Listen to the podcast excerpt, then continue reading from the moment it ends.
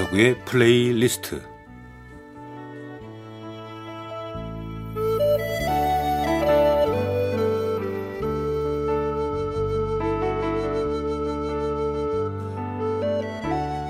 강석우의 플레이리스트 제가 살아가면서 느끼는 저의 생각, 저의 감정 혹은 오래전의 이야기와 아름다운 음악을 엮어 보내드리는 시간입니다. 강석우의 플레이리스트 우리나라엔 참 유명한 사람이 많죠. 뭐 대중예술인들 그리고 TV나 많은 매체를 통해서 대부분 이름과 얼굴이 알려져 있고 뭐 그 정도가 아니라 사생활까지 낱낱이 알려져 있는데 뭐 그분들이 알려져야 더 좋은 거니까 그렇다 치고 연기자나 가수나 개그맨 같은 연예인들이 아닌데도 연예인 이상으로 알려진 분들도 많죠. 그 중에서도 특히 또 친근하게 생각되는 분은 따로 있지요.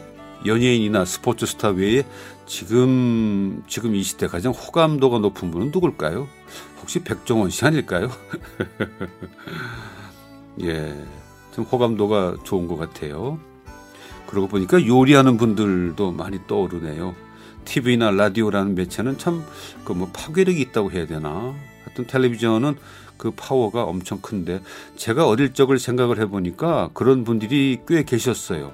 우선 떠오르는 분은 매일 저녁에 만나는 분이었는데 뉴스가 끝날 무렵에 등장하던 김동완 통보관. 참 친근했죠 그분?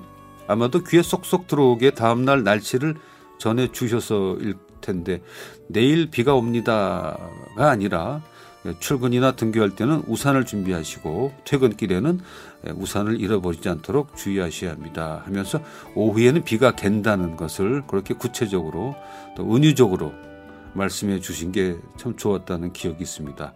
그 다음에 바로 떠오르는 분은 주말 저녁에 영화를 소개해 주시던 정영일 선생님이 떠오르는데 영화마다 뭐 별 다섯 개, 별 세 개 하면서 별점을 매겨가면서 이 영화는 꼭 보셔야 한다고 영화 화면을 배경으로 설명하시던 검정 뿔테의 자그마한 모습이 아직 눈에 선합니다. 하여간 뭐 영화에 관한 하는 신뢰감 100%였던 분이었습니다. 또 누가 있을까요?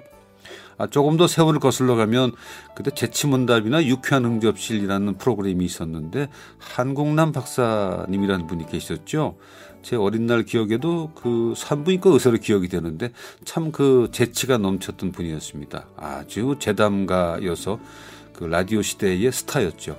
그러니까 어른들의 이야기를 어린 학생이 제가 듣는 건데 아버지랑 같이 듣게 되니까 아버지도 저도 서로 웃음을 참으면서 라디오를 들었던 기억이 납니다. 그 당시 가장 폭발적인 인기를 누리던 분은 양주동 박사님이 아닌가 하는 생각이에요. 참 해박한 분이죠.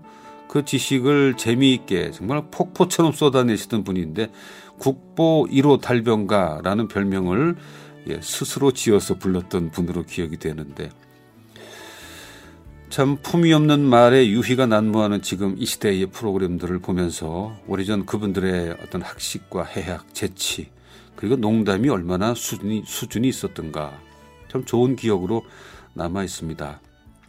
그리고 얼마 전까지 텔레비전이나 어떤 강연을 통해서 우리를 즐겁게 해주던 분이 떠오르는데 어, 황수관 박사님이 계셨어요. 같은 얘기도 더 재미있게 하던 분으로 기억이 되는데 정말 재미있는 얘기도 재미없게 하는 분들이 있거든요. 근데 그 황수관 박사 그분은 그 재미있는 표정과 함께 그 재미있게 얘기하는 것도 타고난 능력이 아닌가 하는 생각을 할 정도였는데 정말 많은 분이 TV나 라디오에서 우리에게 즐거움과 또 세상 살아가는 지혜나 길을 알려주었죠.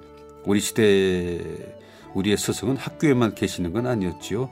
뭐 직접 뵌 적은 없지만 아직도 건재하고 계신 그 김영석 교수님 또 숭실대학교 철학과의 안병욱 교수님 저는 그분들에게 많은 영향을 받았습니다.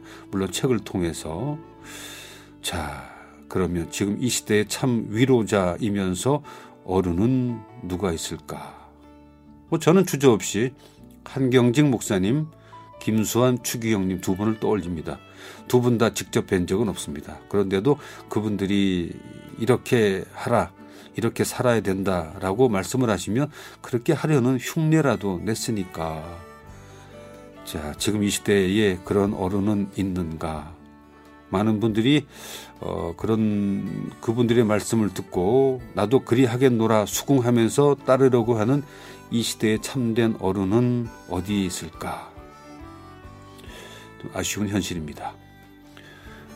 오늘은 리스트의 위안 세 번째 곡을 머라이어 페리의 피아노 연주로 함께 하겠습니다.